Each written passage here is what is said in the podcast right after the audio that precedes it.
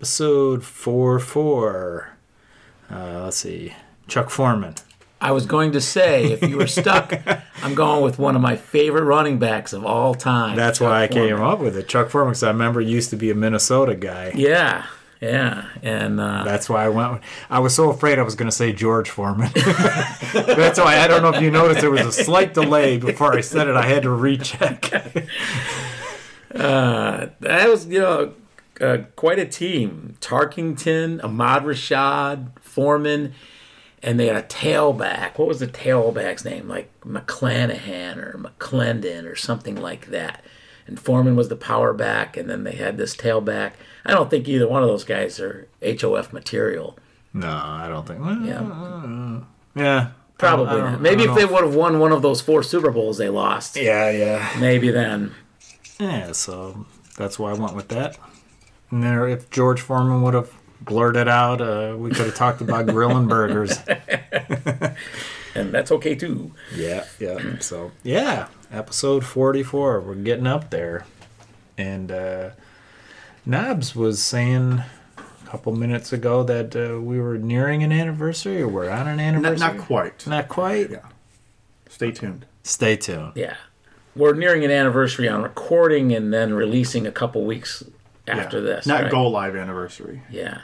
And I it I think we have like two anniversaries to kind of you know figure out how we want to talk about it because like we could have our 50th episode. Mm-hmm. That that should be pretty big, right? I mean, especially as you look on all of the podcasts on the sites. I, I I mean, you have to give us kudos for tenacity.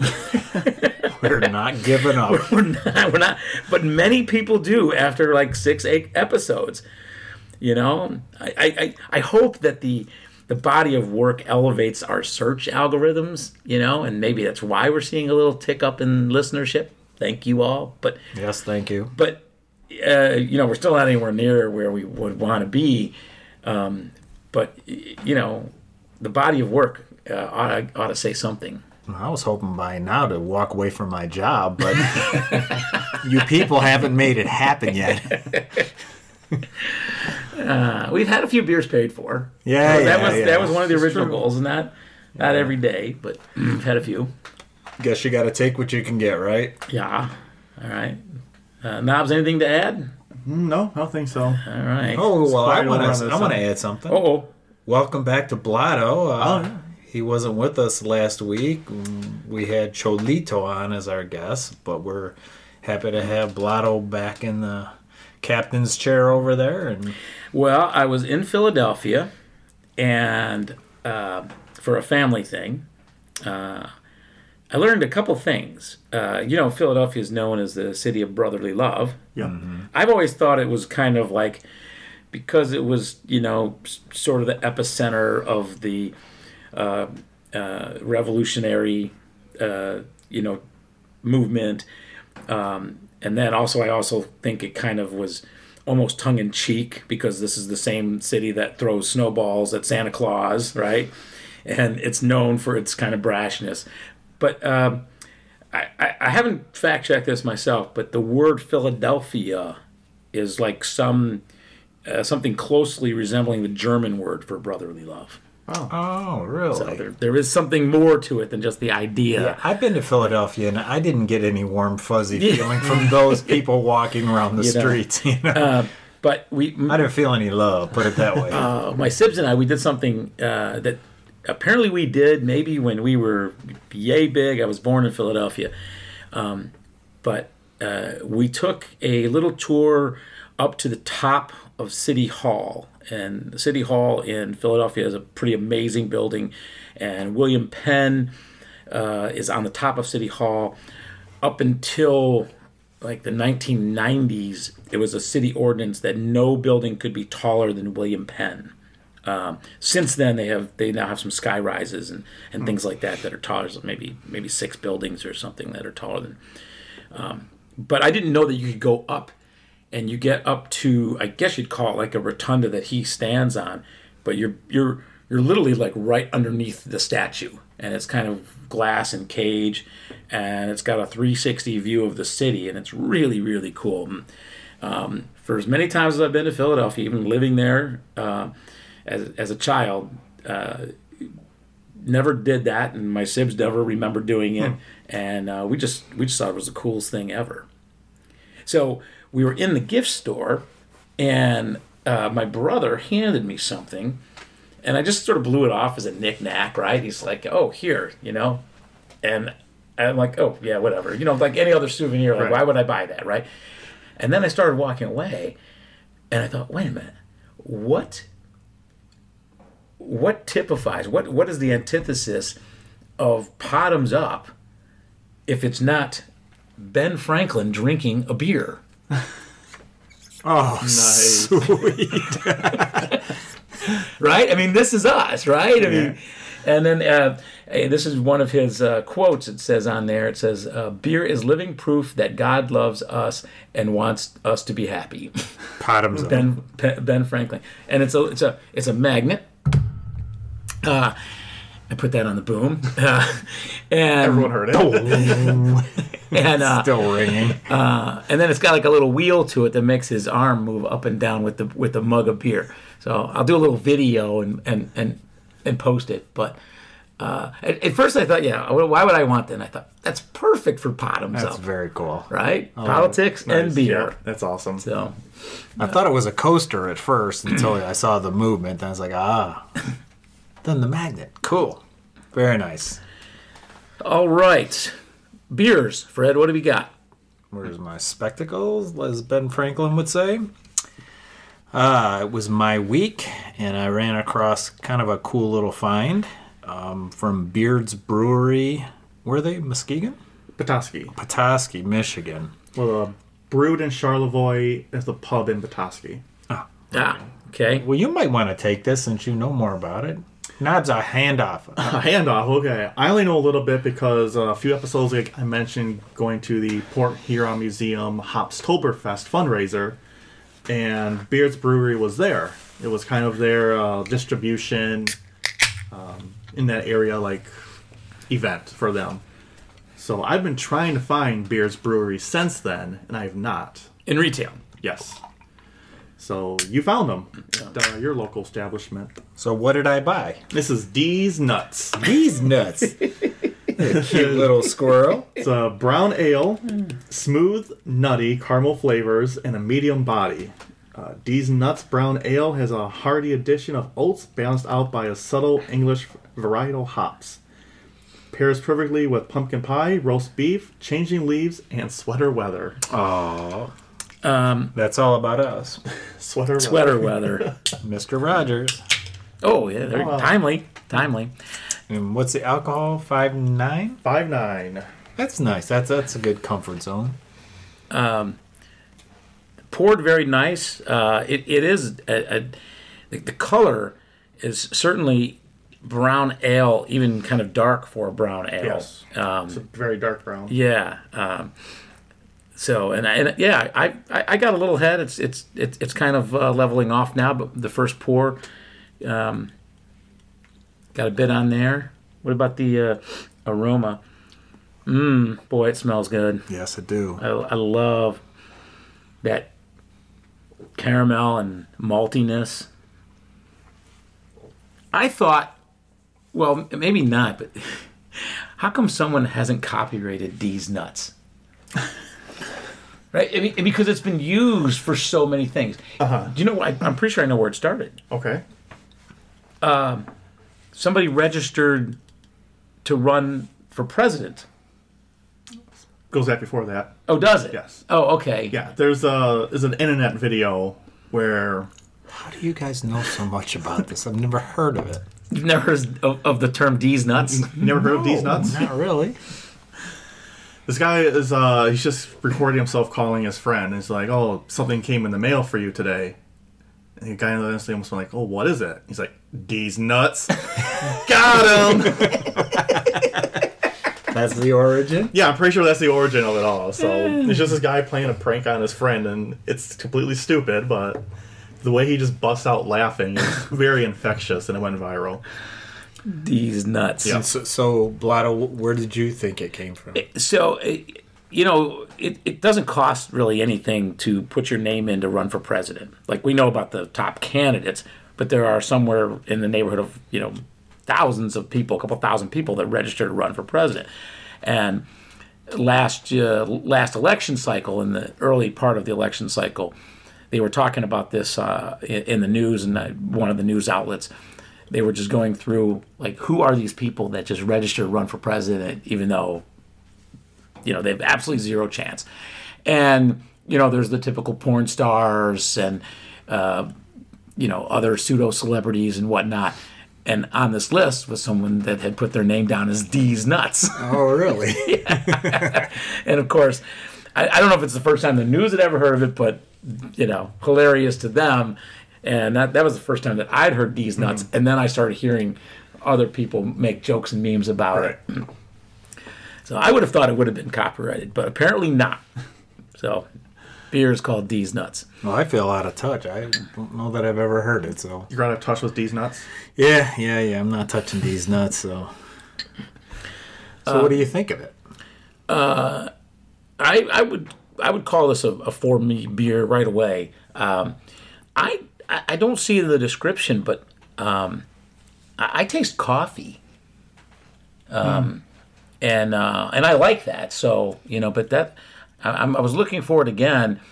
Um, maybe it's the nuttiness, I think it's the nuttiness, like um, hazelnut maybe. maybe, but uh, I, I do get a, a bit of a, a coffee aftertaste, uh, and maybe it's a little bitter um, in a good way. Um, you know, because it's certainly not too bitter, certainly not too hoppy. No. right? Pretty pretty low IBUs, I would imagine. Um, uh, I don't know that I detect a lot of caramel in it, No. It's there, but yeah, it's not a lot. or or, or maybe it's like a burnt caramel or something. Oh. you know, because maybe that's where that coffee maybe maybe it tastes a little burnt, but um, I, I like it. Like I think the roasted nuts are overpowering the caramel. yeah, No, I like it too. I caramel, please. I did that on purpose. I know. I'm I'm I'm I'm trolling. We can do a social topic on caramel, caramel versus caramel. You know what's funny is when I, I looked this up on my phone when I was buying it, I actually almost spelled it caramel. and I thought about you actually. and I double checked. Oh no, it's caramel. no, I like it. I, I'd say at this point it's for me too. Um, I, I found I'm really a big fan of brown ales, and and being the IPA guy, I that's just something I don't think I would been attracted to, but I've found I'm I'm, I'm really a brown ale kind of guy. So, and I like this one. I the first brown ale that I would drink uh, was the the, the typical one, uh, the UK one, not brown ale, Smiths. Smiths not brown ale. It was like before the craft beer trend, you know, and uh, I used to like to drink that, and but that one was certainly a lot more bitter than this, and and if I'm making the comparison, this is you know blows away other brown ales in my opinion. You know what hooked me on the brown ales was uh, Cabin Fever by New Holland. I still think that to me, that's my favorite. That's a and I think one. the best brown ale that I've tasted to date. But this is good though. I I, I like this one, and I definitely at this point would buy it again for sure. Yep. I'm with gonna you. be- I like it. It's I'm going to be funny. finished with it before we- we're done podcasting for sure. for sure. Before we get done talking about it, we're going to be done with it. Yeah, th um, at their sampling table, this was the first one I sampled, and it's kind of what sold me on the rest of them was tr- to try them. Was like, this one is good. Wonder how the rest of them are, and they were all really good. So this is this is for me. I like so, it. so did their rep have a beard? No, No. no, It no, was a- what? it was a no, she did not. No, she did not. I'm just I don't know why they call it beards unless the the brewmasters have beards or something. We don't know. Anyhow, on to the material. It was uh, quite a week. It fabulous week, right? I think so. I mean, well, okay. but we can also take the solemnness of the week, right? I mean, it is a sad state for the country that we are, or where we're at. Yep. I mean, uh, we can take a certain amount of you know rejoicing in the fact of watching Republicans and Trump squirm, but at the same time, you know, I, I think even this this notion that everyone wanted Trump impeached from the beginning, and this was this was one of the defenses from from the Republicans during uh, the public hearings, right? Right. Nunes would just, you know, the the, the failed Russian hoax, you know, whatever. You know, he didn't bring up Charlottesville, but what, whatever.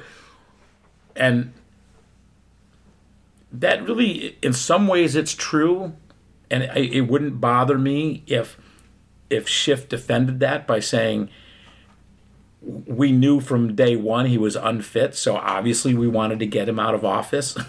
So impeachment and removal have been on our plate, not because it wasn't called for, but because it is called for. But at the same time, um, you know, this is still different. You know that this really is uh, a, a wrongdoing, and and he should be removed because you don't have other options. Right. You know. Exactly. I I don't you know that whole notion that we want him impeached from day one. Well, he's earned it. That's what I mean. Yeah. No, no, I'm just I'm concurring Yeah. with what you're saying. Is like, well, they they can say you haven't given the guy a fair chance. Oh. Well, yes, we have. We this guy could have grown in any Yes. number of directions and made up for the shithead that he has been his whole life, and he didn't. He he just came in, bull in a china shop, and was just going to do it his way, the wrong way in most cases, in my opinion. And yeah, we wanted him gone from the beginning because he's effed up everything he's touched since. So why wouldn't we want him gone for for the sake of the country? for the sake of the country, we wanted him to do better, not for him to do worse, not for all these other problems, so we could impeach him. You know, It's- it's we didn't just- want him to break the law, so we could impeach him. We wanted him to do the right things, and I think most people, uh, with any really, um, um, you know, If they were an uh, honest broker. Right, exactly. We're going to say that probably wasn't going to happen. you know, he he wasn't going to change who he is, and and so that's it, it's kind of like okay, we didn't want him impeached, but we knew that that was going to have to happen, or that's you know we uh, we we wanted to impeach him because he was unfit, but it, it, we, we we would certainly rather had other outcomes, and then beat him fair and square if we possibly can in the next election. But then you know what? If he was doing more of the right things, maybe I would have just disliked his personality and the way he did it, right? But you know, if he wasn't tearing down, you know, uh, um, regulations and putting in unfit judges and um, you know, trying to break the law, breaking families apart at the border. you know, yeah, it goes uh, on and on and on. caging seventy thousand kids or whatever it is. Uh, um, Well, think back to when like uh, George Bush was in the White House. It's like I didn't vote for the guy, but I supported him as my president, and and I, except on very few occasions, I didn't want him impeached. It wasn't something I came out of the gate wanting to do. Correct. So like, you know what I mean? So the the fact that we feel this guy should be impeached from day one is because he's earned it. And it's not because he's a Republican. It's because he's earned it. He, he's keeps, keeps earning it too. yeah, Time he, he keeps again. on giving, right? Right. It's not like he did one thing. Yeah. He, he keeps doing. It's these daily. things. It, it it's daily. he There- created bottoms up. pretty much. I mean, I guess if we, we got to wait the guy for one thing. I don't know. man. there was a primordial ooze that we we crept out of because of him. I mean, would would have we been so compelled if boring old Hillary Clinton would have been president? It would have been boring. I guess. I I don't know. I doubt it. I guess we we have him to thank for that, right? Um, yeah, careful what you wish for, I suppose, I right? don't know. It's his fault. Yeah, that's more like it. Another reason to Yeah. impeach. I mean, maybe I wouldn't be drinking D's nuts rights now, right? That's Uh, right. Nuts rights nows. Um, so I, I guess I could thank him for that because it's a pleasure drinking these nuts. That might be a show title. So did, did you want to jump right in on the um, the testimony we heard this week, or do you? It was fascinating. Yeah, it was. It was. A lot of it was really riveting TV. It was also a little exhausting, right? I They mean, were doing double duty. I mean, and um, I suppose they could have spread that out a little. I, I, I don't know do why. you think they were just trying to get it done? Well, I think they were trying to get this phase done. Um, I chances are there's not going to be any more public hearings in the investigative stage. Now there still can be public hearings in the trial phase, and I'm still not quite sure I understand exactly what this process looks like all the way through. So kind of learning as we go, right? Um, because you know they're going to be able to call witnesses as well and um, I don't I don't know which liars are going to put up there, but they'll find some.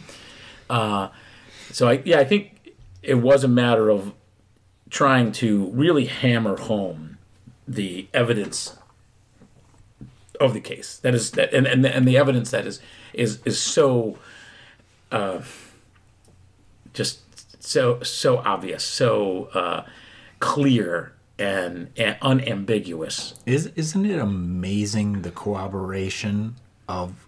Because what they have like sixteen, I think they had sixteen depositions and then eight or eight or nine nine witnesses yeah live witnesses, but the corroboration is it's staggering. I mean, with little exception, they're all telling the Right, same the, the, story. The, premise is the same across everyone. That that pretty much everyone admitted that their understanding was that the president was, you know, holding up this aid and office, uh, uh, uh, an Oval Office meeting. Uh, uh, to get the dirt on, on Biden's and their and their silly conspiracy theories. I mean, that to, no matter how you want to parse it, no matter how Republicans say, "Well, he said this," you know, no one on the planet or whatever. No matter how they want to just spin little segments of the testimony, there's an overarching theme, and that was corroborated and, um, you know, uh, supported over and over again. And and you know what? Not not only is there this overwhelming amount of corroboration between all these witnesses, there's also an overwhelming sense of nonpartisanship that I These I are Trump people. I know they're Trump people, but my, Right. No, that's what that's what I'm saying. They're but yet they're out there really just laying out what they saw as the reality. I don't even like to use the word truth. There's a reality to it. Forget about your perceptions. I can buy into that. No truth. It's it's The reality was what the president was trying to do. That that however you want to spin it, that reality doesn't ever change, you know? And um, you know, I, I, I think that's you know, I, I think that's kind of in, in, in part what Schiff said in his closing remarks. Um, I didn't catch get, get a chance to catch all of them, but it was it was kind of like no matter what you say about hearsay or non hearsay or however you want to quantify it, this is what happened, and and it's overwhelming. Um, yeah, I, I and and they were really smart about the witnesses that they that they brought up. They were really good witnesses. I mean, I don't I don't and in the right order. I, I think the way I think so. I think they put them in the right order that it it helped to build the narrative, the story. Do you think that the order had more to do with the story or also the personalities? I think the personalities may have been the more important part. Of Right. You know, having Fiona Hill last She was a shit hammer. was awesome. I, I, I, you know, she ought to be Secretary of State. She, she, she would make a, a, a phenomenal Secretary of State. Um, it, it's kind of maybe, you know, uh, Holmes was sort of a last minute add into the whole thing, right? Because of the testimony by Sondland and the, the other guy heard this Taylor, Bill Taylor. yeah, Taylor brought him up Right, Taylor brought with him the up. phone call. Right, right, and then Sondland, uh, uh, Sondland talked about it. But anyway, he was sort of a, an add-on. Um, they could have just done Fiona Hill by herself. Well, I think they needed to do him because of the phone call, but they did. They didn't need to spend as much time with him as they did. Yeah, no, he really was only bringing one part of the story in, but it was a part that connected the president. Oh yeah, You know, for sure. um, and um, uh, but he added more because he also was aware of the scheme. He also saw what was happening in, in terms of the totality uh, of the scheme beyond just the phone call. You know, yeah, he didn't have to ask Sondland a lot of questions about what, what does that all mean. um, uh, but Fiona Hill was just fantastic. Um, she just put him on the spot and, and, called out Republicans for their crazy conspiracy theories. Just made them look like idiots. she bitch slapped him on you know, the whole business of the Ukraine 2016 interference. I mean, she really put them in their place and, and kind of shamed them. Mm-hmm. I think she did, and they reacted too. You know, You know, were you surprised that, and maybe because they didn't have that many real defensive arguments, were, did, were you surprised that the Republicans really seemed unprepared for these witnesses? Like, like when you're interviewing a witness or you're on a trial, you don't want surprises. You don't ask questions that you don't know the answer to generally, you know. And it was, you know, they were it was in the early questioning of Fiona Hill, and they're like, you know, so then why didn't you go to the White House lawyers if you were concerned? She's like, I did. it's like, uh, okay, I uh, forfeit my time. You know, did, did you notice towards the end of her questioning that there was like two or three in a row that actually never asked her a question they just took their five minutes just to pontificate and and bitch Yes, and then Schiff, yes. Schiff actually came back to her and say nah you guys aren't going to do that to her right? because she she tried to kind of jump in and answer what they had said Or address what they said address. because there was no Yeah, question. There was no question. She was just trying to address what they had said, and they they kind of said, "I yield my time," but Schiff kind of said, "No, no, no, no. We're gonna let her answer." Wh- wh- when when it was Nunes's turn to go after Schiff, he almost always started his his time with a bunch of nonsense that was it was not relevant at all to the witness. He was just trying to get things on the record, mm-hmm. which okay, whatever for prosperity's sake, so that if somebody you know does a word search in the records for you know Hunter Biden, it's going to come up. Uh, You know, it was kind of like what are you just doing this for TV? Because nobody's going to talk about it. Like no one's going to talk about it in any substantive way. So I, I, maybe it was just a lack of things to talk about. You know, maybe you know lack of defense that they they just were going to. Uh, And, and if you, if you notice when Nunes talked, like in his opening remarks, it sounded pretty similar to the last Yeah. opening remark he had made. Yeah. He wasn't changing his story. He was just trying to yeah, drum the idea home Yeah. of his conspiracy theories. right. Do you know? You know, Ivan Chalupa or whatever the guy's name is. And everybody like, no. It's like, I heard chalupa. I was thinking of Taco Bell. Deep fried chalupa. but he just wants it in the record. I for still whatever don't know who chalupa is. Uh, I, I, I, I'm isn't he someone that sure. that Giuliani says that this guy knows about the the Burisma? No, no, he's part of the. Chalupa says that it was the Ukrainians that uh, hacked the DNC. I think he's part of that. I don't think he's part of Burisma. I think he's part of the uh, the the DNC hacking. That he's got proof. Um, I think it was one of those pieces of paper that Giuliani used to hold Oh, up, wave and- in front of people. yes, and say this is a deposition Partially redacted. from Chalupa. uh, if, if Taco Bell hasn't created the Chalupa yet, I am sure. no, that, they, they have a chalupa. They've had a chalupa for years. it, am, I, am I am I saying the guy's name right though? yeah, well, that's the way they said it. Yeah. Well, you know what I, I kind of wanted to do is not just talk about Dr. Hill, but maybe kind of quickly run through some of the other Yep. people that testified this week and uh, just maybe hit some highlights. You, you know, I was thinking as we were talking, we're kind of, you know, we sort of jump ahead to the again the reality of this situation. I would love to be able to talk about both sides. If this was really intriguing, right? It's not that intriguing. The intrigue is only in how are the Republicans going to dance, right? That is interesting, right? But it would be great if this was like, you know, a real mystery and how that worked out, right? Um, so it's really not that way. Nope, not at all. But yeah, the witnesses uh, all definitely contributed in in building that story. Okay, the, the first one that I just wanted to touch on briefly was Jennifer Williams.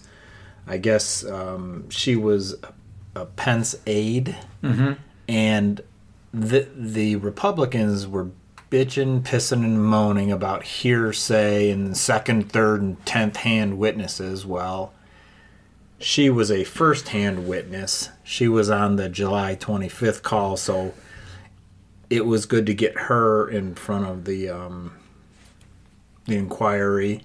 Um, she, I, I don't think she had too many outstanding moments, but she was just basically there to say that the call was unusual, unusual, and it was politically motivated, as far as like dear leader wanting the uh, investigations into the Biden thing, Burisma, and then the 2016 Ukraine BS. You know, she was a good fact witness for the call and the um, the the strange circumstances kind of around the call, but she also, you know, she wasn't one that was willing to divulge additional additional information or even throw in a little bit of opinion about it. Um, you know, she was she she tried to really um, not protect her bosses, but just you know, I'm giving you the facts and nothing more. Well, that's what they should be there doing. Ah, hang them. Um, and, and then I I didn't. She's didn't she say also that she couldn't confirm that Pence had gotten a readout on that call? That she prepared it and handed it uh, to him or got it to him. She doesn't know if he read it. Right, right. I guess he was on a, an airplane ride or something after the call. So some people have speculated he, that he had plenty of time to read it and that he normally does. But she she she didn't say one word. Again, that's that plausible deniability. Pence was in on it. They, they, Yeah. Everybody knew, you, you know. So, you, you know, they can say, "Well, we don't know that he read it," or, uh, Uh, you know, his his conversation w- with Zelensky didn't bring it up. Um, well, he didn't bring it up. Why? Zelensky asked, and he said, "Well, you uh, know, you have the full support of the U.S., and I'll find out why it's on hold," even though he already knew right. Um, you know that that's and that's what this all comes down to and and and what i noticed is as the hearings went on was just how much they they tried to just set up plausible deniability well we don't he never heard the president directly say you know no javelin missile uh, missiles unless you investigate the bidens you know Right. but again I, i'll go back to the reality of the situation now she was there with Vindman, right? Yeah. Lieutenant Colonel Alexander Vindman. Uh, yes, I shouldn't call him just Vindman. He doesn't like that. Don't call him Mr. Vindman. that was pretty funny. It, it was. He, he, He he, kind of snapped back and said, He- "Nah, I'm, I've earned this. I'm, I've got my uniform on. You call me by my rank." Yep. Um, I, I thought what was interesting with him in his opening testimony is uh, he was thanking his dad for immigrating to the U.S. and bringing his family there. And he also assured his dad that he'd be fine as long as he had told the truth. And then the last thing he, he sort of said that him telling the truth meant a lot to him because right matters in America. Yeah, it was a great line. And when he said that, and I don't think that was showboating. I think he he meant it. He got like a standing ovation for saying it, and you just don't see that very often Right. in situations like that. Yeah, I know it came very natural to him. You know, I, I don't know whether he had that line canned uh, ahead of time, but uh, it in either case, you know, uh, he he spoke about it with emotion. Yeah. You know, and kind of like that's what we should be all doing right now. The the other thing that he said that I thought was fantastic is is they're saying that all these Trump appointed people are never Trumpers.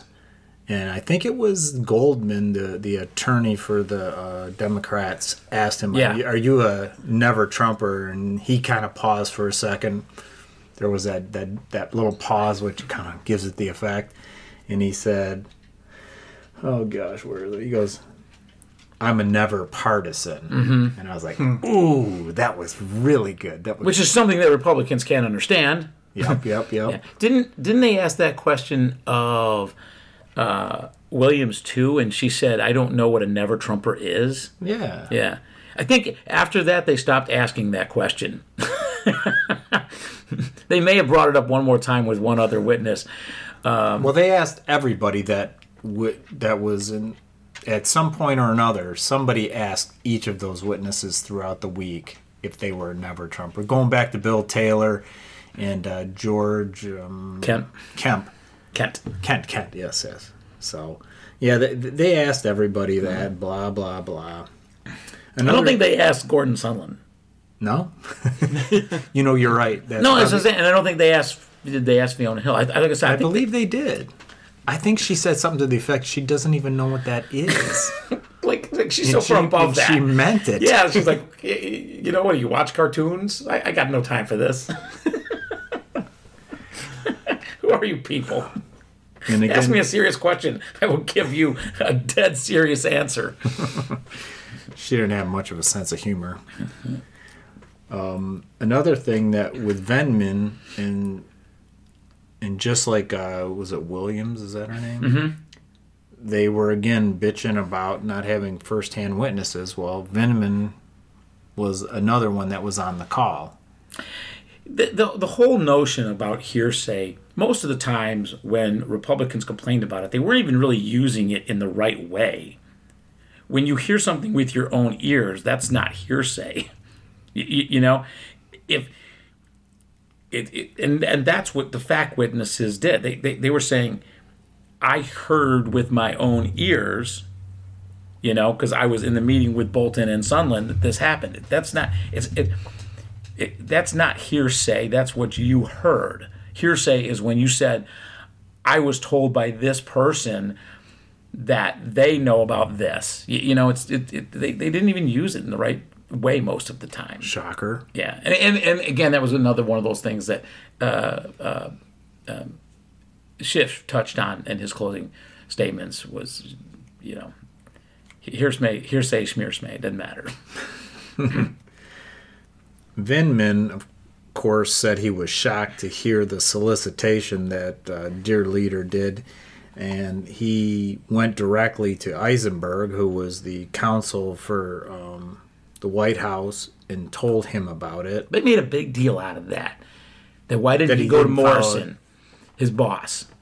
Well, he, Morrison wasn't around or something initially. Well, also when Morrison was concerned about the call, where did he go? Eisenberg. Same guy. Yeah, he didn't go to his boss either. I think what they were trying to say to show is that he isn't this clean cut, follow the rules, follow the chain of command military man that he claims to be. That he, he's Oh, Fiona uh, addressed that as well. go on, go on. uh, oh boy, you want me to quote? You know, they because they had brought up with Vindman, you know, that uh, people had accused you of using poor judgment in the past, and and and they brought up Fiona Hill's name, and then someone, I think it was a Republican. See, this is where they were just idiots. They brought it up to her again, and she's like, "Let me explain to you where that comes from." And then, you know, first she went on. She put talk- it in context. and then she but first she said he's exemplary you know that that you know there's no him- nobody nobody finer and then she said this was a, a specific incident that there was a disagreement over yeah. And, again just blew them right out of the water with it. Like don't go there again please. Save yourself the embarrassment. She did embarrass them a few times. yes. Yeah. And then he also had gone to Eisenberg a second time, which was before the call, is that that July 10th meeting where he and that's where Sondland was talking about the investigation of Burisma Biden and then the 2016 Ukraine interference, and that that's the one that um, Bolton had put an end to the meeting Right. because he was having no part of it, and that's when it all broke up. And it was funny. Um, everybody but Sondland characterized that meeting as like Bolton was Right. pissed and things were not good. And then Sondland made it sound like, oh, it was great. We went out and took pictures, on the, yeah. the front lawn. But um, Vindman went to uh, Eisenberg again and complained about it. You know what? The other thing that really bugged me about the way they handled Vindman is they were trying to smear him, Mm-hmm. not following the chain of command. They were saying because he he was born in either Ukraine or Russia. I'm not- Russia. Well, I think. Ukraine used to be part of Yeah, Russia, okay. so he may have been born In that in that Portion. re- that region. yeah, that region, yeah. But he came here when he was three. So they were trying to bring into question his character and all this kind of stuff, which really wasn't sticking. And then out of the blue, they came up with that job offer that he had. Mm-hmm. I kind of I, I had never heard that before. They were saying that the Ukraine were trying to get him to be the minister, minister, of yeah. defense. Yeah. And I was like, oh shit. I kind of like eh, puckered up a little bit when that came out. But he handled it really well. And he basically said he laughed it off, never took it serious. And I believe him. Mm-hmm. So, And I mean, again, what it, it doesn't change the narrative here at all. It, it, it doesn't change. Just kind of uh, away from the witnesses for a second. You know, this whole idea about the whistleblower, right, and how much they wanted to get the whistleblower up there. And I keep challenging the Trumpsters. What could you possibly hear from the whistleblower that changes anything? Like in your wildest dreams, what would the whistleblower testify that would change any of this? And I never get an answer on that because they know what they're about to say is ludicrous. right? What they're what what they want the whistleblower in their fantasy world where nothing else matters is the whistleblower will say Adam Schiff paid me ten thousand dollars to make up this story about Trump. yep. That's that's that's where they want to go with the whistleblower. Okay, so then we're going to ignore Vindman, the the transcript, the you know Sondland, Giuliani. We're going to ignore all that, and none of that matters because the whistleblower is in cahoots with Schiff. That's that, that that's how wild the alternate reality is on this. It's it, it is it is mind boggling. Yeah. And I will continue to ask, what do you want the whistleblower? What, eh, what will the whistleblower say that would that would satisfy you? You know, they should put Nunes on the stand and ask him that, because it because the answer makes you really look like you're wearing a tinfoil hat. because because I, I will get because what I will get from Trumpsters is well, what was his motivation? Well, You know, that's and that's where they're leading up to. His motivation was because he's in cahoots with Schiff. That's what you know. What do you think his motivation was? It's ridiculous. Anyway, you, you know, one of the things um, that I thought that the Democrats could have hit a little harder on in terms of testimony uh, was with uh, Morrison, and this whole notion that because it kind of goes back to you know um, Vindman didn't go to Morrison. He went to Eisenberg saying, I've got this, you know, complaints about the call. And then basically he said, ah, don't worry about it. And then they put it in the secret server. And I think that's when Vindman went back to him. And it was like, why is it in there? Morrison also took concerns to Eisenberg saying, why are you putting it in the secret server? But he agreed with it at the time because, what did he say? He said he was help you much concerned about leaking. He was concerned about the call leaking because of the political environment that we're in. And I don't think that the Democrats pressed him enough on that thought process. They did a little bit. They asked him at one point in time why was he concerned about the call and what would leak out of it and he gave two answers. One was, well, because it's we're so polarized that people will use anything for political gain. But I would I'd chase that, right? Like why should there be anything that that anybody can use on a congratulatory call to another president, right? I mean, why you know, so why you why do you feel like that could have been used, you know, and get him to speak about what the president said was wrong. And then the other thing he said was that that there were people that should have been on the call that weren't. And that he was concerned that that would also uh, create some sort of political problem. And I thought that was that is just so weak. First of all, that's not really a leak, you know. And it was I think the lawyers themselves were not on the call or something because they asked them that. Maybe maybe it was Eisenberg. I don't know, but and those were the two excuses that he gave for why he thought the call was rightly placed in the, uh, the highly classified server and, and, and not through regular channels. And, you know, he was also a witness that was kind of along the lines of Jennifer Williams. You know, you, you could tell he did not want to be there. Right. Um, and I'm a little surprised he was. Like, I would have figured, based on his demeanor, that he would have been um, an always Trumper.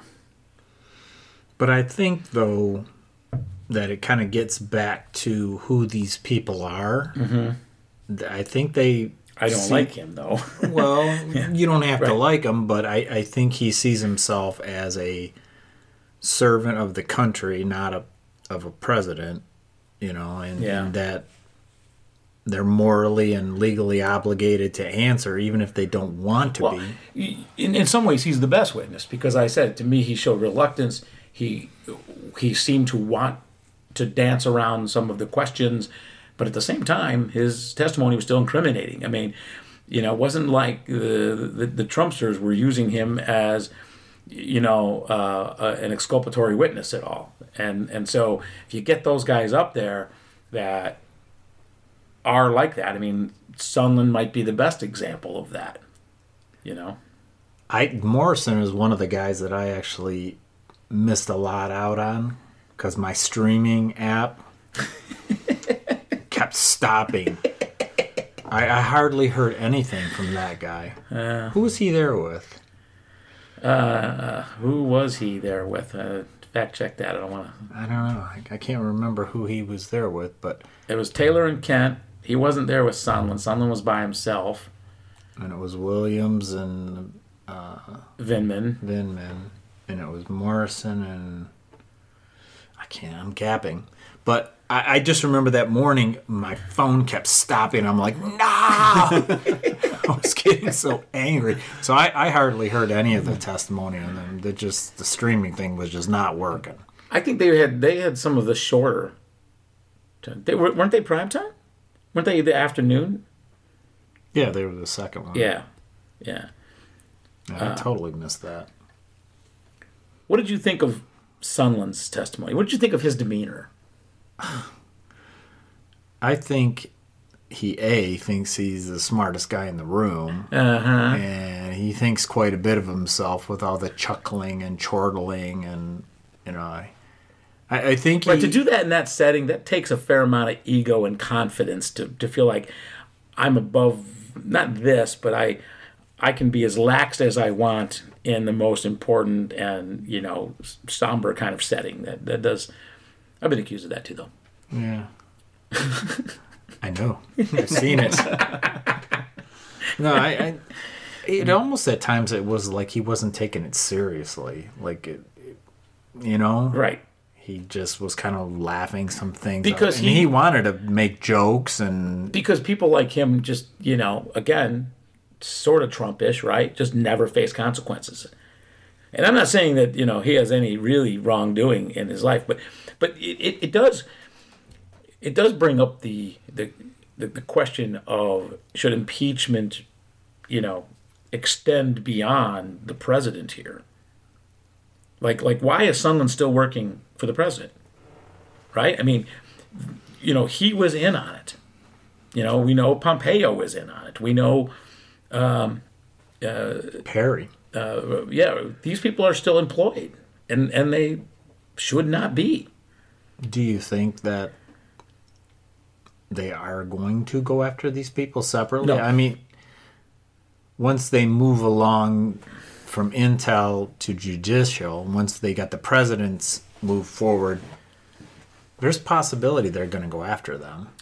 Go after them in a criminal way. Well, to impeach them as well. I don't know. I don't know. Can you impeach a cabinet member? Yeah, Okay, yeah, you definitely can. impeach a lot of Secretary- people. Secretary of State, impeach them all. Yeah. Yeah. so you brought up Sondland. What what to you was the the most like outstanding things that he said? Um, well, I'd have to really want to brush up on some quotes, but certainly he brought it. He, he he brought everybody on to the bus, right? Everybody Everybody was, in, the loop. Everyone was in on the loop. And again, that doesn't. That's where the Republicans are trying to, to break that down into each little segment, saying, "Well, we don't know about this and that little piece, and this person said that," and he's just saying, "Look, you, you know." One of the things I wanted any witness to say, especially to like Devin Nunes or his lawyer, was, uh, and and maybe Fiona touched on a little bit. Like I fascinated by her. Was isn't it obvious? That's a quote that I wanted somebody to say. is isn't it obvious? You know, and like have them say, no, it's not. But yeah, it's obvious, right? So I think in many ways that's kind of what Sondland's testimony was was about. Like everybody was in on it. It was obvious what was going on. It's obvious what the president wanted. It was obvious that Giuliani was running the show here. Yeah. It's obvious. Sidebar: Yeah. the the counsel that the Republicans had. What was your thoughts about that guy? I would have never thought he was a professional lawyer. I didn't think he was a lawyer either. He was the worst. he that that guy. He, it was just He was the Jim Jordan of lawyers.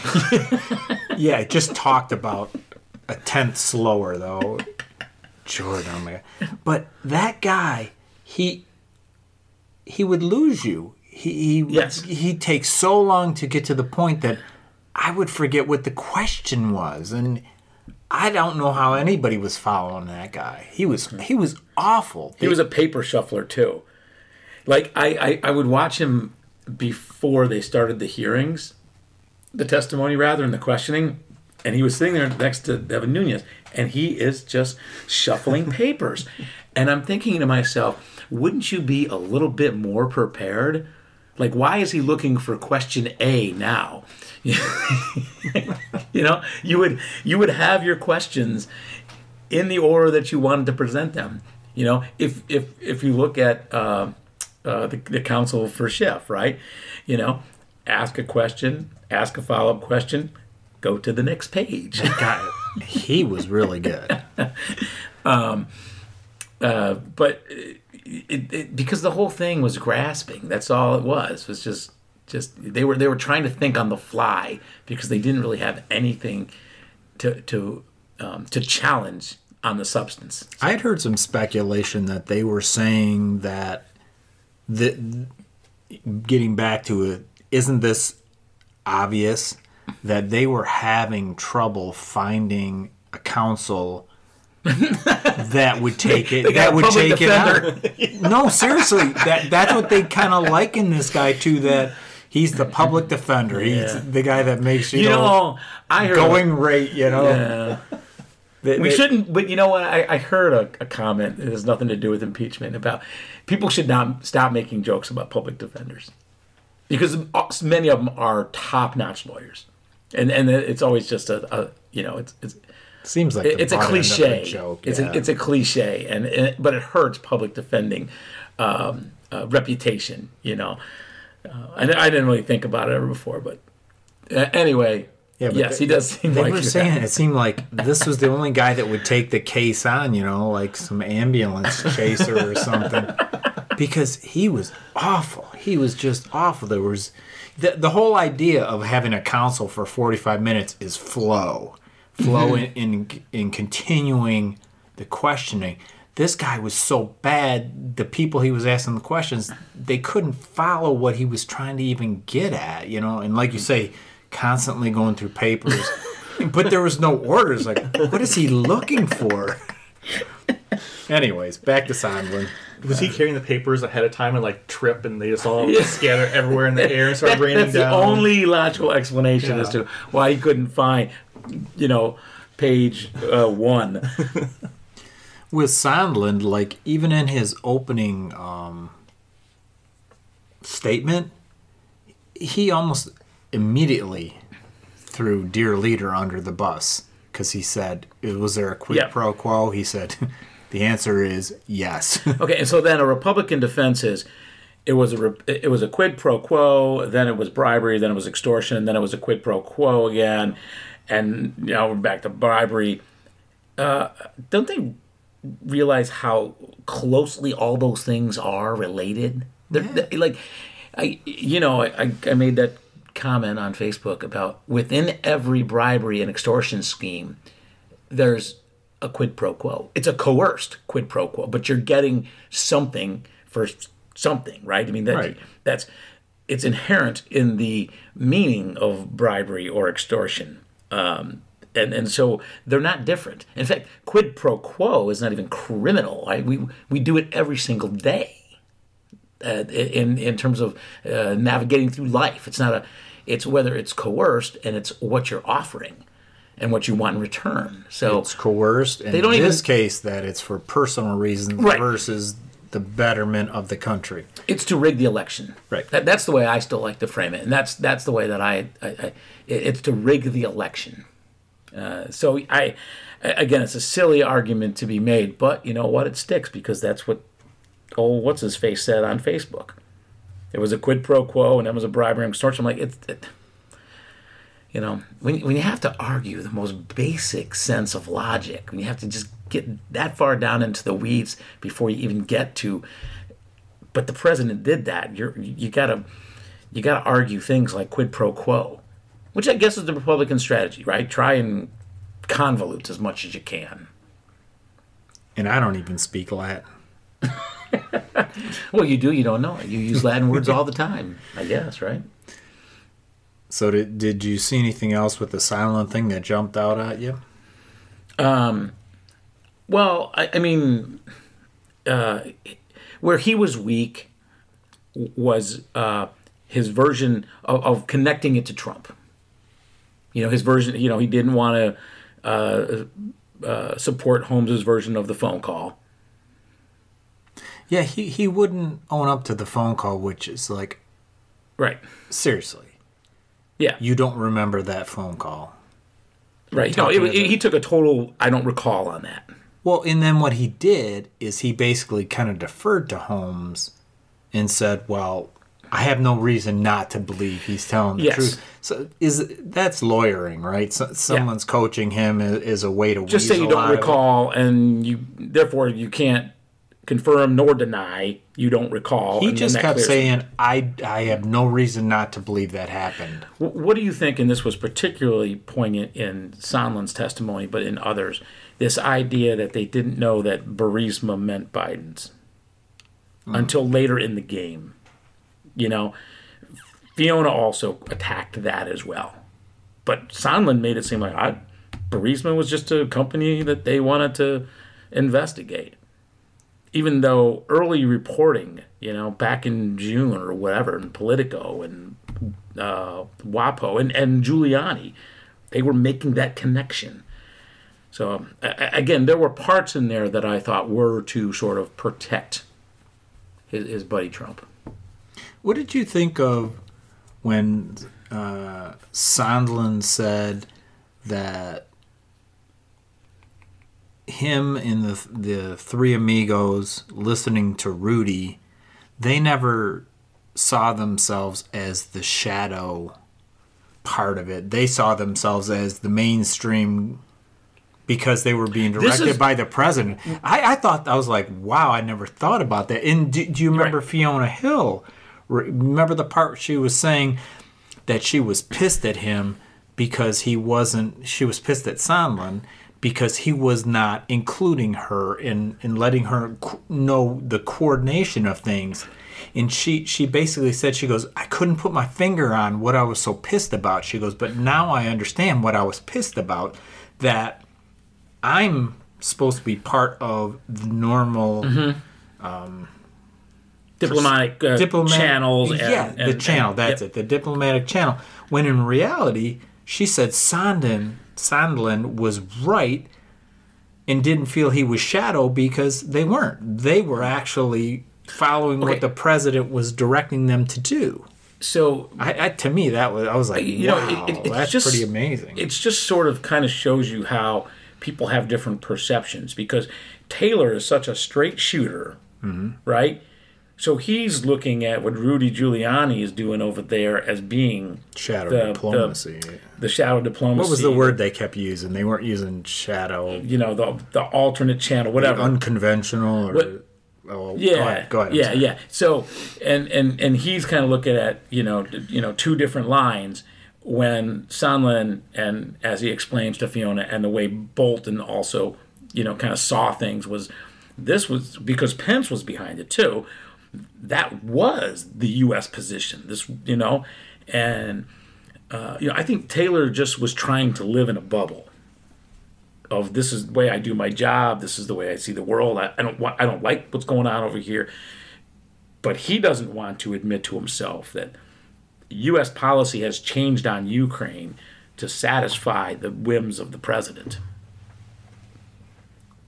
You Because know- because it was sort of not. It wasn't. A, it wasn't a huge like counter argument. It was really just two different ways of perceiving what Rudy Giuliani was doing.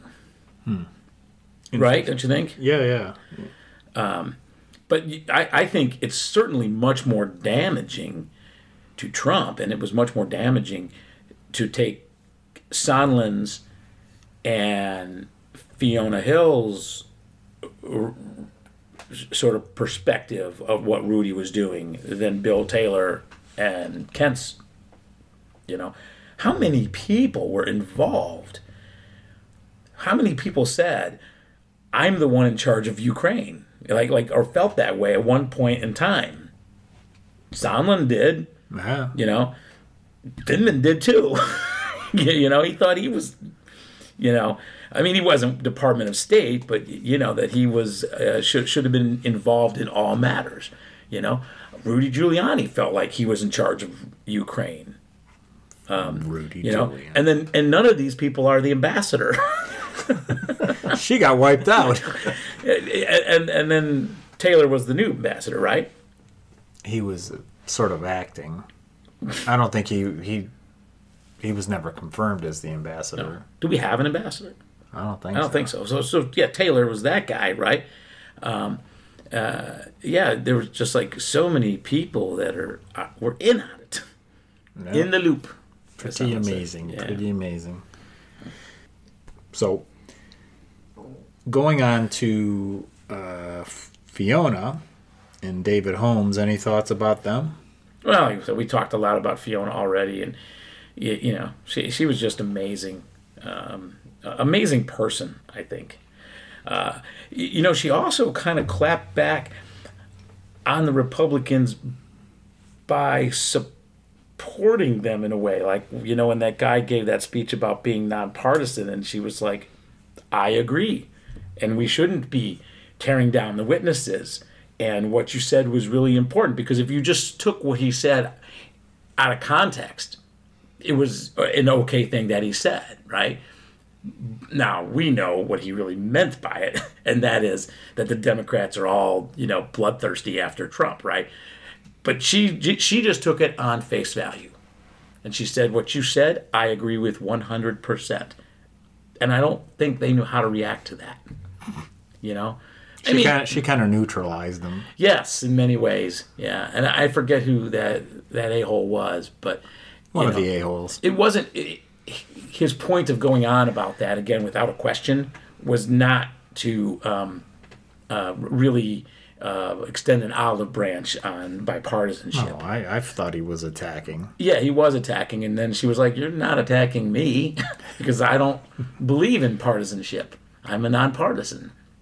Yeah, she she was great. Um, loved her accent too.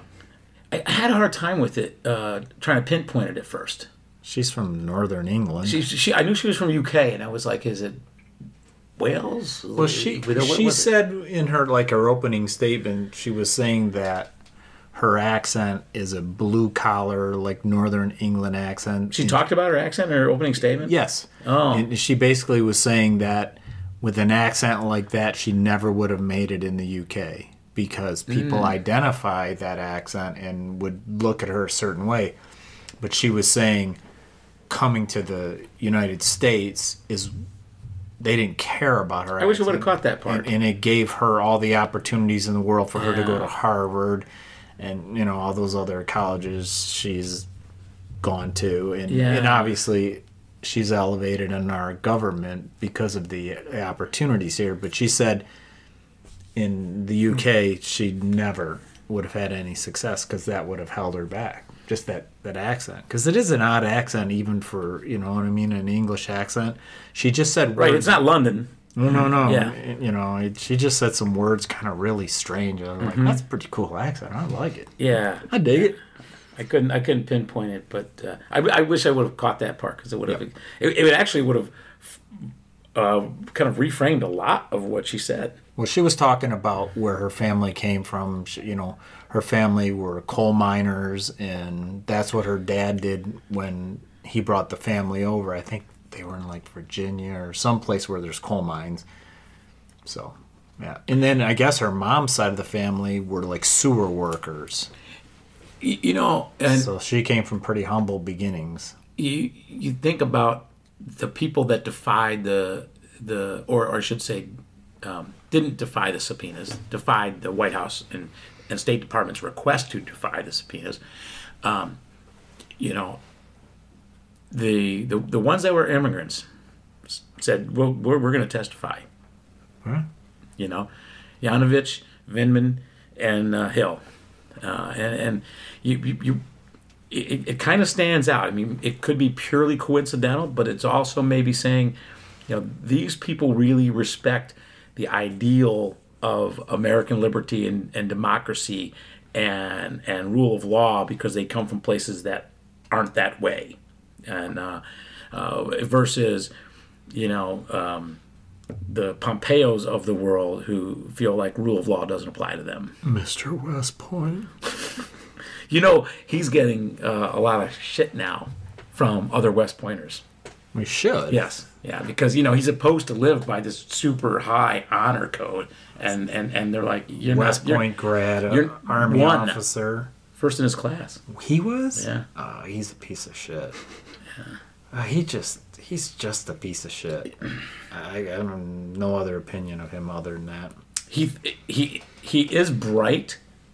Uh, he thinks he's the smartest guy in the room all the time, uh, but he uses that that smarts to um, uh, be just condescending. Have you ever seen an interview with that guy where he isn't a cocky little prick? That's what I mean. That's that's how he that's how I he haven't uses. seen a single interview Right. with him where He- he, always answers thinking- the question. He just he just is always thinking, how can I outwit this guy? That's that's that's you know, I, I you could probably be asking him an innocuous question, and he's going to come up with a smart aleck remark about it, and that's where he thinks he's he's he's Superior. He's a, a genius on some level. Yeah.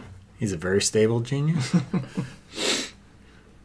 yeah. Anything else you wanted to touch on here? Did you want to touch on the up. David Holmes call, or that important? No, I don't really think so. Uh, I mean, you know, how far away was the phone from the ear and all that stuff? Uh, and again, his testimony, he, he was another guy that could have said, Isn't it obvious? Yeah. You know? What about uh, just real briefly touching on the John Bolton situation because it, it seems What did he tweet yesterday? he was saying that the the White House had. Nah, but you were talking about Yeah, this they shut down his account when he left, for two months. For two his months. Twitter account. and Why are these people even on Twitter? Children. Go ahead. Sorry, didn't mean to interrupt. We're on Twitter. that's that's really about all that he. No, he said. tweeted He said something something about, about- he wasn't in hiding. No, he said there's a there's a there was a tweet about something's coming. He sent a tweet out basically saying there's more to come. Something like that. Is that what he Yeah, said? that's, that's really about it. He wasn't Yeah. hiding and more's to come. Oh, okay, But he's all right. never said anything else after that. Well, yet. you know, just playing with the media. But Well, Monday they're supposed to. Uh, the federal court is supposed to decide that McGahn thing. now that's the subpoena that he defied for the Mueller investigation, right? Right. But It set precedent. It'll they set precedent. believe that that will set precedent for all these people and then as far as bolton goes if if it says that mcgahn should testify then i think at that point that the house will probably subpoena him and i think he wants to be subpoenaed i think Right. he wants to come and i think that's what he means by that comment there's more to come because I think he believes McGahn is going to be compelled to testify, which means he'll be compelled to testify, which will give him the cover. The subpoena will give him the political cover that he wants, and I think he will come forward. And I don't think, though, they're going to use him as an inquiry uh, witness. You- I, You're going to wait to the Senate. I think they're going to wait till the trial. I don't know that they want to go in blind with him, though. They won't. They'll they'll know ahead of time. I hope so. They'll, they'll know ahead of time. But I, I, I, just don't know if maybe. I mean, it, it, it, it would be fabulous if, if they. I kind of feel like they're moving past the investigation phase now. You know, Okay. and they've kind of said so to a certain extent, right? And um, uh, and maybe his testimony will be more powerful during the trial because it won't be it won't be old you know it won't be old news Right. you know TBD, right? yeah yeah All right. Well, my beer one is empty. okay, oh, go well, ahead. Sorry, what- sorry, sorry. I did I did want to bring up two things about Republicans because I was thinking about this on the way over here today. Um, the first is on the McGahn thing. If the judge rules in favor of the um, uh, the Mueller investigation, I guess right. That's who was the the, the plaintiff in that situation. Um, wouldn't it just be appealed again? I don't know. I mean, is that the end of the end, right? Isn't everything appealed, appealed, appealed, appealed? Okay, so I don't know. okay. Um, I'm not sure about that. the other one, I just want to touch on this a little bit. R- Republicans are, you know, they're not. Uh, it doesn't seem like they're going to go against Trump on this, No. and and they and and for whatever reason, it's it's about their base. It's about trying to keep some assembly of the party together. How much, if you're a Republican congressman or a senate, would your own personal safety come into play in making that decision to go against the, the president? Personal safety. From the Trumpsters? Mm-hmm. Never thought about that. If you were one of those guys and you step out of line, it's a crazy world we live in. And I read a lot of shit on Breitbart. And Well, look know. at even going back to Vindman. They were talking about moving him from his house Mm-hmm. and putting him on base housing on a, on a base, an army base, so he would have protection because he's basically right. test, and testifying I was just against I was just sort of thinking to myself, you know, d- would that come into play? Does does it come into play for these guys? That, uh, you know, is that is that is that part of the equation? I don't think so. I I don't think it's enough. I I just bring it up because it's a crazy world we live in. They know that there are, are a lot of knuckleheads out there, and y- you know, there's around this whole Trump thing that we've been living with for you know almost four years now uh, has been about like bring on the civil war kind of thing, right? Where it's it's always there. Sometimes it's talked about in a in a you know, in a, in a in a very metaphorical way. Other times it's talked about even by Republicans in a uh, in a in a more um, uh, you know traditional analog way. Hmm. I don't know. Good food for thought. I don't. know. Speaking Okay. of food, Food, I need another beer Okay. because I'm dry. How about you? All right, bottoms up. Bottoms up. Check that up. treasure trove. Before we get into the next brew, there, uh, let's recap real quickly on the D's nuts. I just love It's saying always it. fun to talk about these I will always giggle at that. Yes. Knobs? Uh, for me. Yeah. Yeah, Yeah, for me too. I liked it. In fact, I think it hits on everything. That's that's a good beer. Like this, I, I, I, I would seek this it. out and and you know keep it in the cooler all all the time. Um, uh, it, it hits on so many things, and one of the things it hits on is the fact that it's a five nine.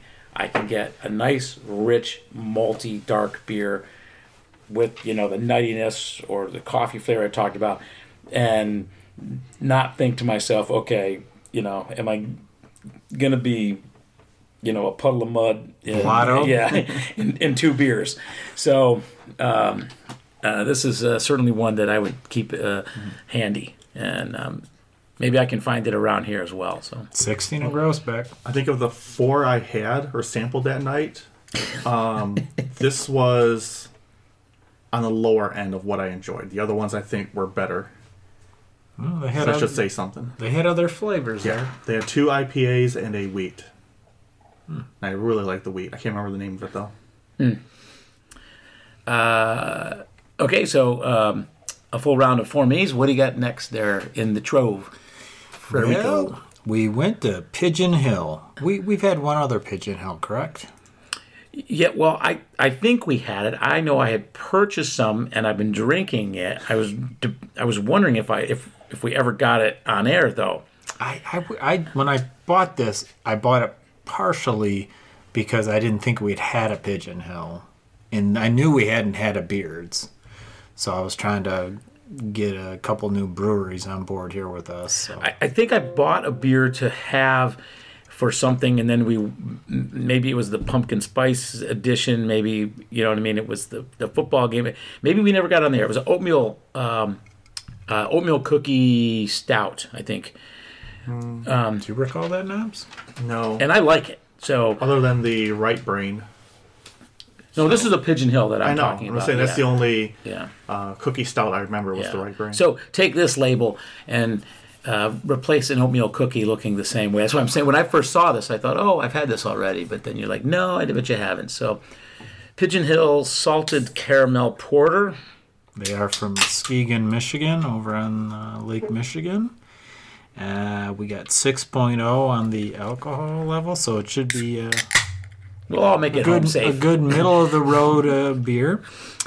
I kind of like the label; it's pretty cool. yeah, The, I like it. with the caramel, with the bite out of it to c- create the C.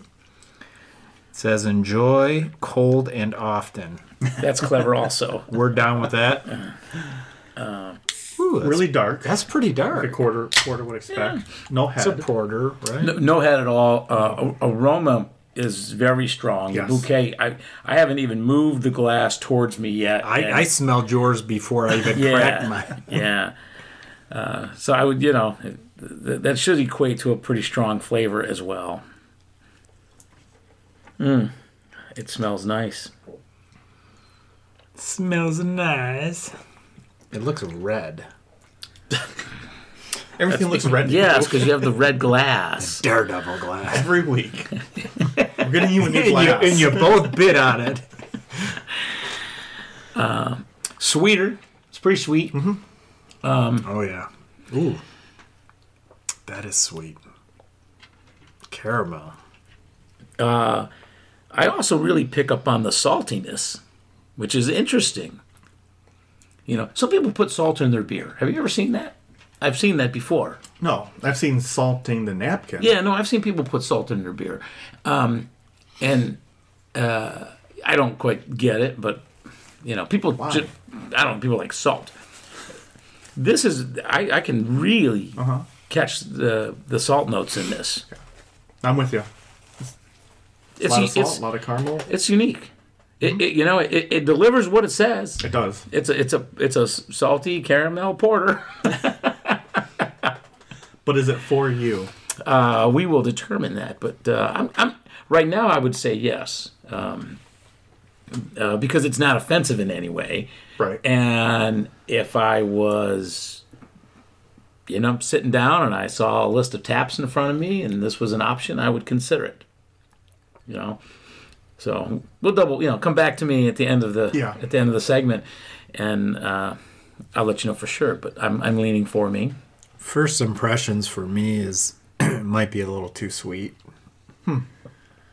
Maybe a little too much caramel, but uh, I'm willing to give it the half glass test. And See, I think the salt overpowers the caramel in with, with what, what I taste. Yeah, but the sweetness is there for sure. yeah, not sure I'm crazy about that part of it, but TBD on me. Uh, they definitely accomplished what they wanted to, but I'm gonna go with a matte for right now. Okay. I'll definitely give it the half glass or full glass judgment later, though. But I just don't find myself ever wanting to order it again necessarily. Okay. Fair enough. Have we done a peanut butter porter yet? I looked at a PBJ last night. Mm. And then I Like you made one.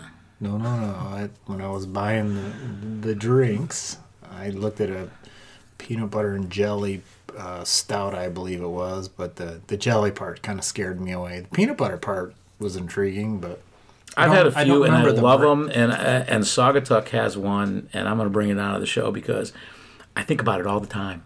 really, Like I wake up in the morning, oh, peanut butter porter. I know I've had at least one or two. I think Rochester Mills does a peanut butter stout or porter. Yeah, so good. I just think of Hazel's nuts, and that's what I want again. but Um, I'm too cheap to pay that. What was it for a four pack? Like like $24. yeah, that's what the Flying Buffaloes were. Yeah, Yeah. I saw those. They've got them on the shelves at my place now. twenty five. I didn't check the price. I mean, that was at the brewery, so it's got to be. It can't be less. It's going to be equal to that or more. I didn't even. Well, I just saw them in Yeah. passing. I didn't even bother looking at what they were asking for them. Um, I, I I don't even know like when I'll ever get through the sixteen that I bought. Well, you have to have us over. we'll, we'll use those for pregame. Semicolon's going to be in town for a week, so oh, he he might. let's see how he can it. handle twelve percent. That's what I think he's going to handle. Hey, uh, something um, uh, became a topic today in a drive that I was with uh, with um some of our other previous guests, um, Pig and Bucket, Pig and bucket. and we were on our way back um, from a show that we went to last night in uh, Battle Creek, Michigan. We were at the Firekeepers Casino, and uh, they have an event center there. And you know, for curiosity's sake, the concert was Boz Scaggs. But when we checked in, we uh, we were given fifteen dollars uh, free play for having our concert tickets um, if we signed up for their Red Hot card. I think they call it Red Hot.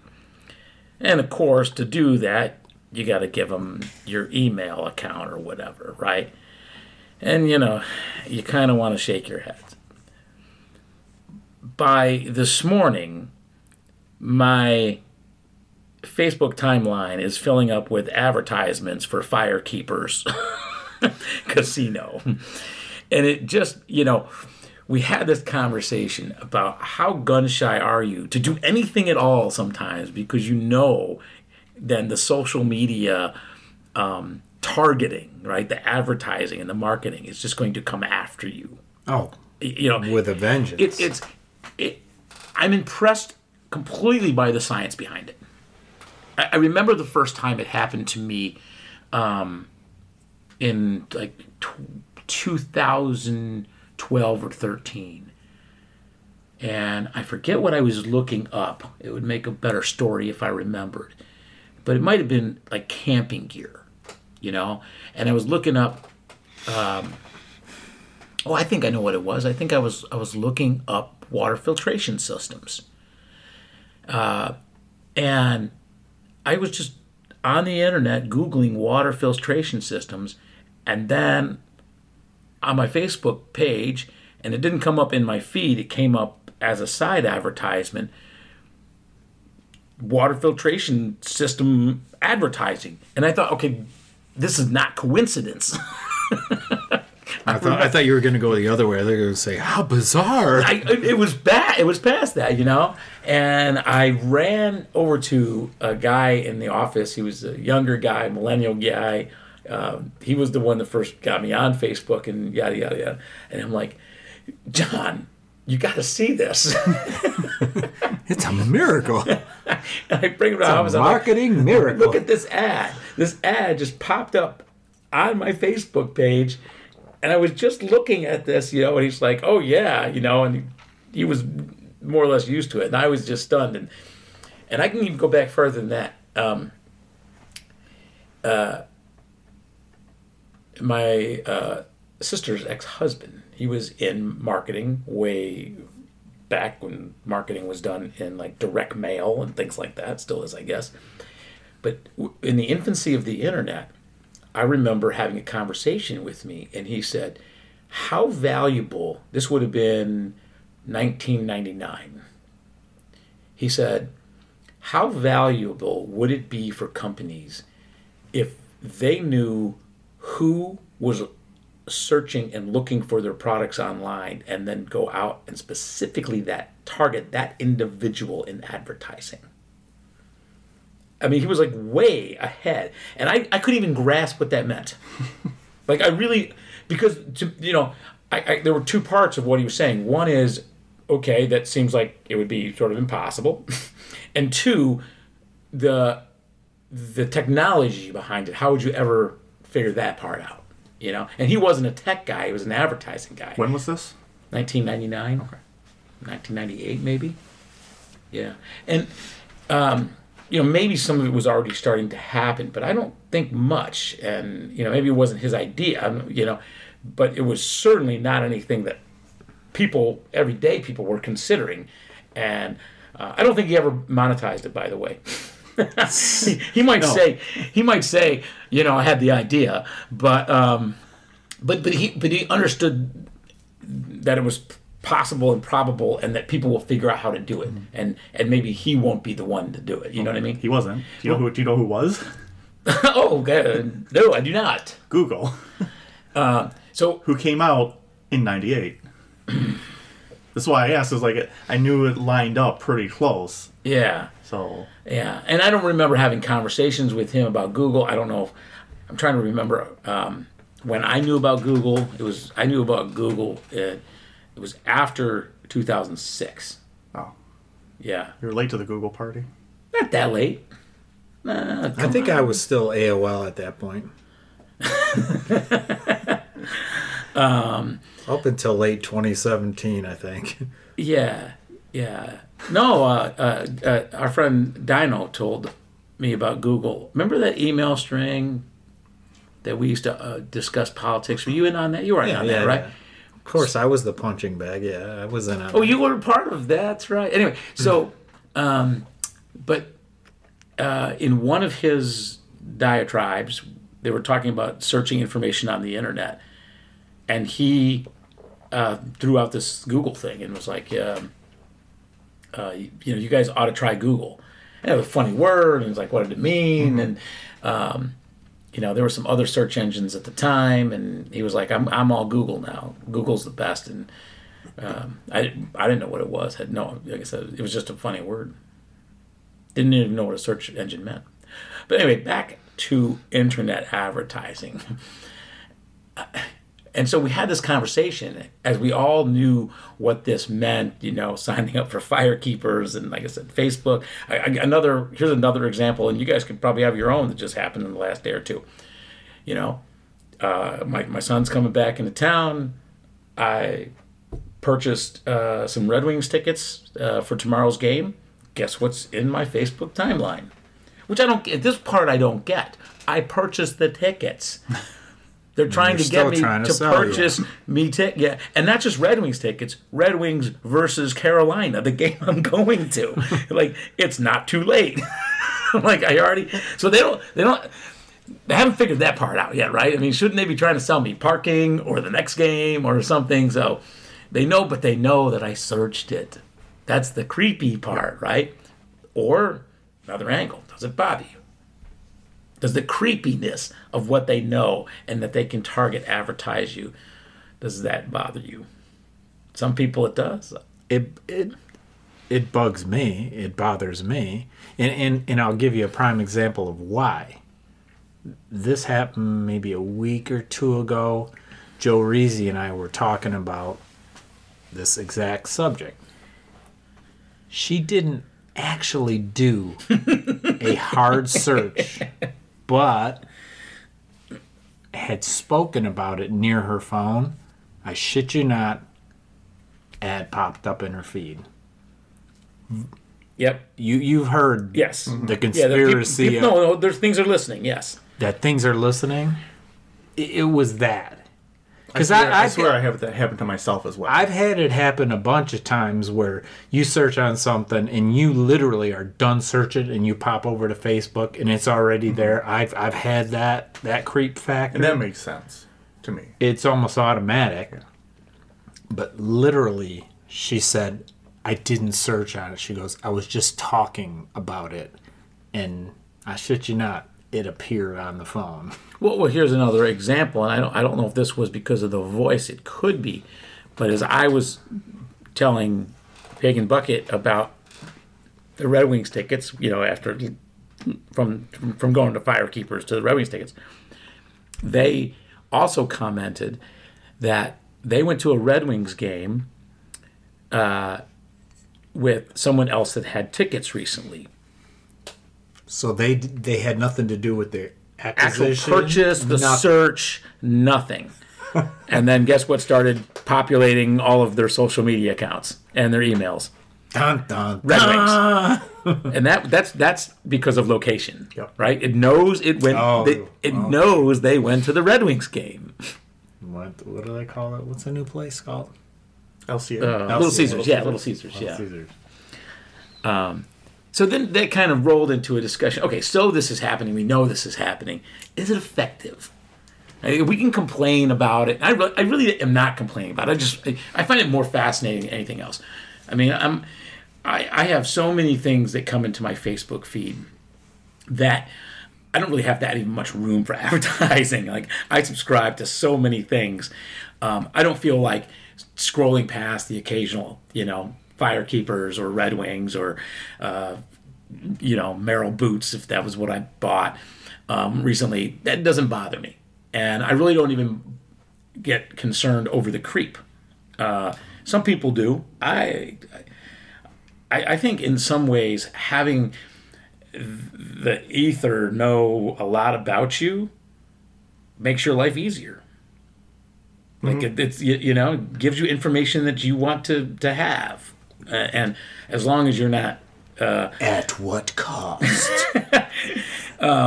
Well, I, I mean, I'm, I'm sure you know people like Rudy Giuliani would disagree, right? As long as you're you're not doing things that are wrong, right? As long as you're not a terrorist, I don't really care how much the the interweb world knows what I'm up to. I really don't.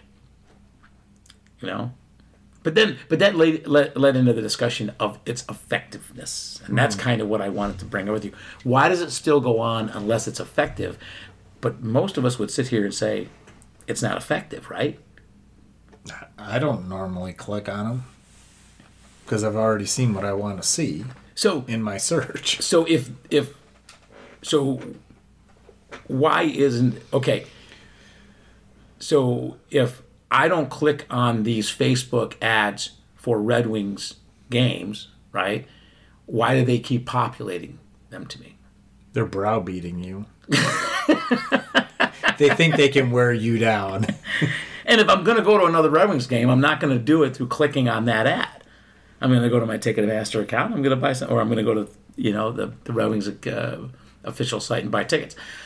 I, you know, is web advertising effective I would say it has to be.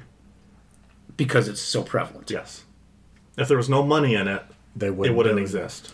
Well, Google would not be a multi-billion dollar company if it wasn't somewhat effective. Someone's paying for it. companies pay for it. It's a huge revenue maker for the online world. Mm-hmm. That there's no question about that, right? You know, it's how Facebook pretty much makes their money. You know, they have a few other things in there, but but by and large, Majority is advertising. is, is advertising. But that doesn't mean it's effective. It just means that's what companies feel compelled to do. They have to do it. I mean, marketing in itself is sort of a, um, I don't know how to explain it. It's it's it, it's uh, kind of voodoo economics, right? You don't McDonald's still advertising air quotes from Fred. Um, you know, McDonald's still advertises, and people would say, well, why would they still advertise when everyone in the world knows, you know, what McDonald's is and where where one is and what to expect out of that experience. You know, maybe when they bring the McRib back, you know, they have to advertise for that. Yummy. But uh, oh, sidebar! I had my first Impossible Burger. No, And no good. No, I thought it was terrible. I I, still can't get myself to do it. I thought it was terrible. I, And dis- I- I, I'm a- disagree. I thought it was great. I'm Okay, an now I had the Burger King version. Yeah, I'm an open-minded You eater, liked it? and I still haven't been I able to do thought it. it was equal to any other burger that Burger King puts out. Hey, look, I've had some burgers at McDonald's lately that I wouldn't That is- consider That burgers. is so political. they were both they're, they're both fast food burgers. Don't expect quality out of it. I, I haven't had a Whopper in a long, long time. But the last one I had, I thought, hey, this is a pretty good burger.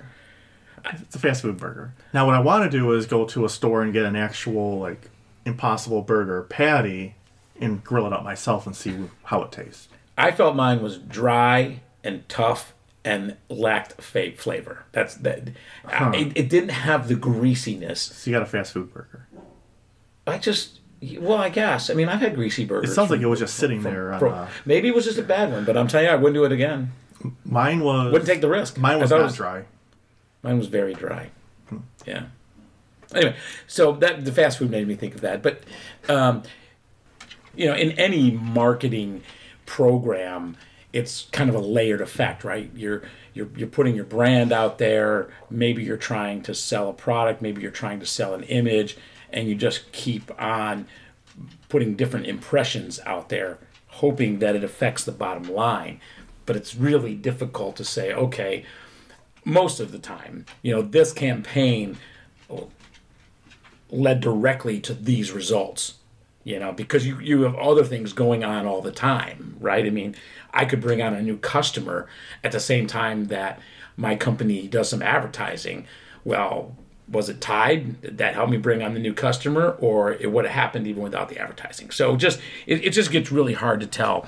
And I think that when we look at internet marketing, we just usually flip by it, right? We're not really paying attention to it. So how could it be that effective?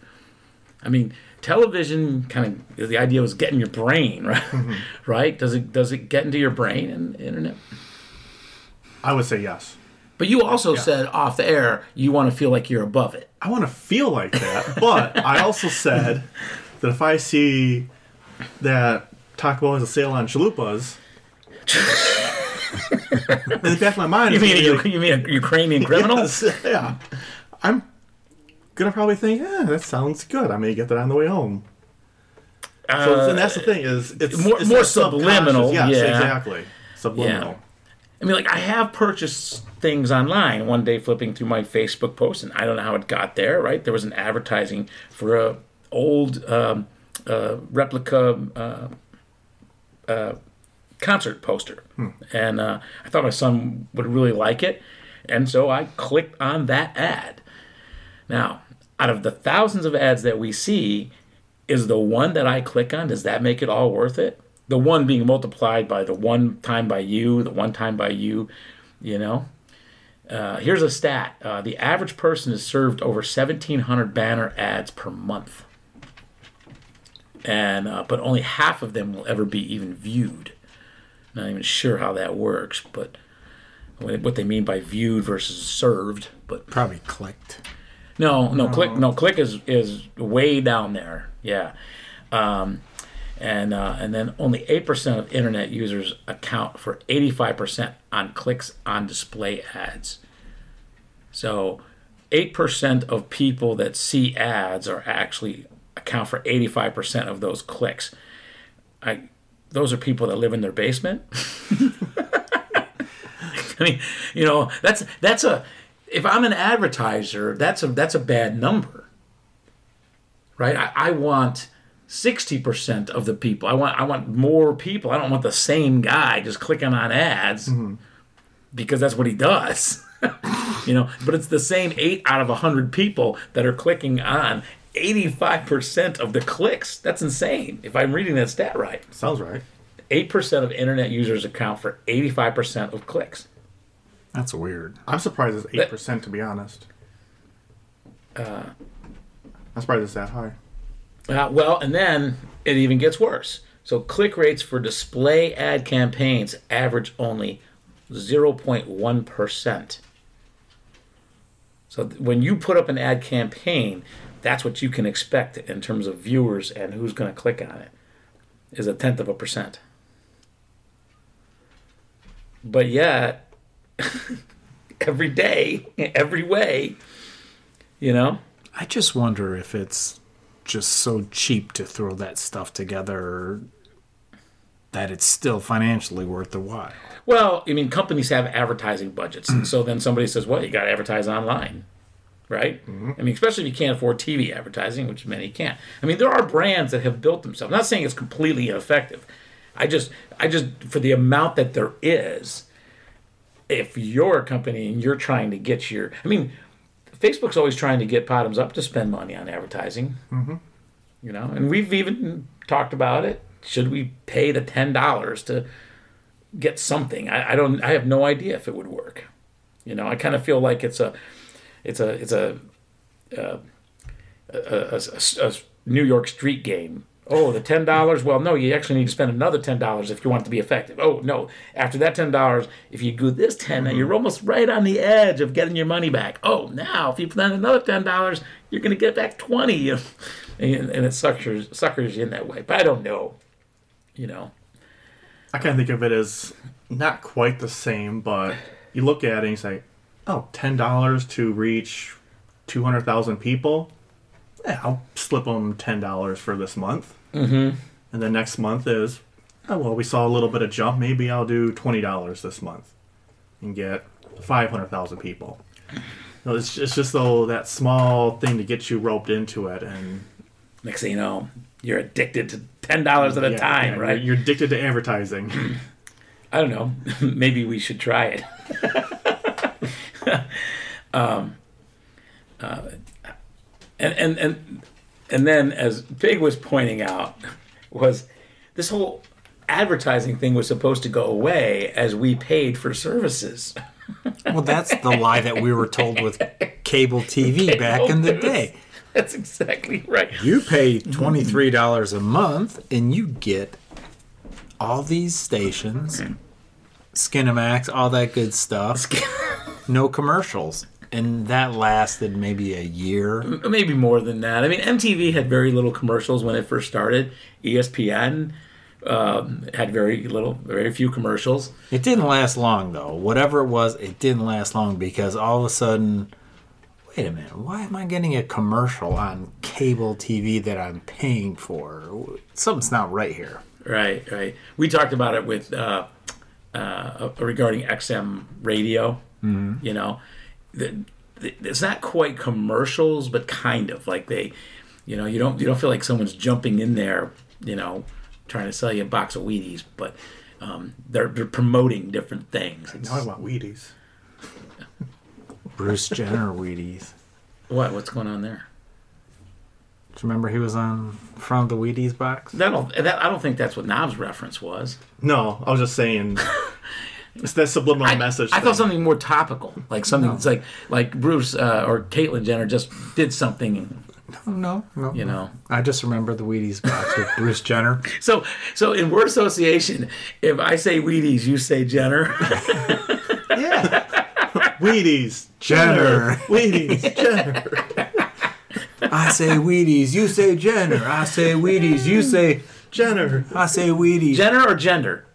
Oh, oh, bottoms up, bottoms up. Bottoms come up. on, come on. Give me a little on that. Grown.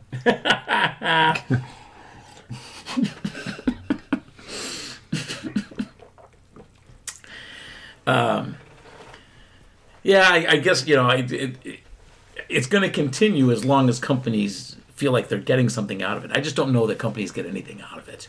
And is it just money that they throw out? Because if you're a company and you have a marketing budget, you don't want to lose that budget, right? It's your job, and so you're always going to justify the money hmm. you're spending. I just don't know that 0.1 clicks per ad is is enough to substantiate, but it isn't going away. Right? The way I look at it is that I don't ever recall clicking on one of these follow up ads and buying anything. When I do my initial search, either I buy or I don't buy at that point. And those follow up ads, personally, they haven't affected me or sucked me in. Like I said, I, I the only one that I can really think of. Okay, so um, I just clicked on my Facebook account. Uh, second thing pops up underneath a post from my sister: Detroit Red Wings, Carolina Hurricanes. Like It's right there. score tickets today. uh, uh, let's see here. Let's get to the next ad here. Uh, that's not an ad. See, I got a lot of stuff that comes in that's definitely not ads, and that's okay with me. You know, uh, American Bridge, 21st century something or other. I don't know what that is. Something I clicked on in error one day. Now I'm curious what's on mine. Omaha Steaks. I exists though? I uh, I sent my boss Omaha Steaks in June. No, uh, June or July. I sent him a box of Omaha, Omaha Steaks as a thank you for something that he did for me. Um, but if I wanted to send him more Omaha Steaks, I wouldn't click on this. Now, does it remind me? Is it a reminder? Hey, you know what? Yes. That might be a nice Christmas gift for my mom. I think that's what it is. You know, and they know that I'm a previous user. You purchased before, so let's put this ad out there, refresh the memory a little bit. Think steaks Yeah. are good. Now should you buy you were looking up how much of this is connected to Google, right? How much Facebook advertising uses Google search and I wanted to see how connected they were. If uh, Facebook was using Google's algorithms or not. And from what I read, is they do not. They're two completely separate platforms, but they do integrate together.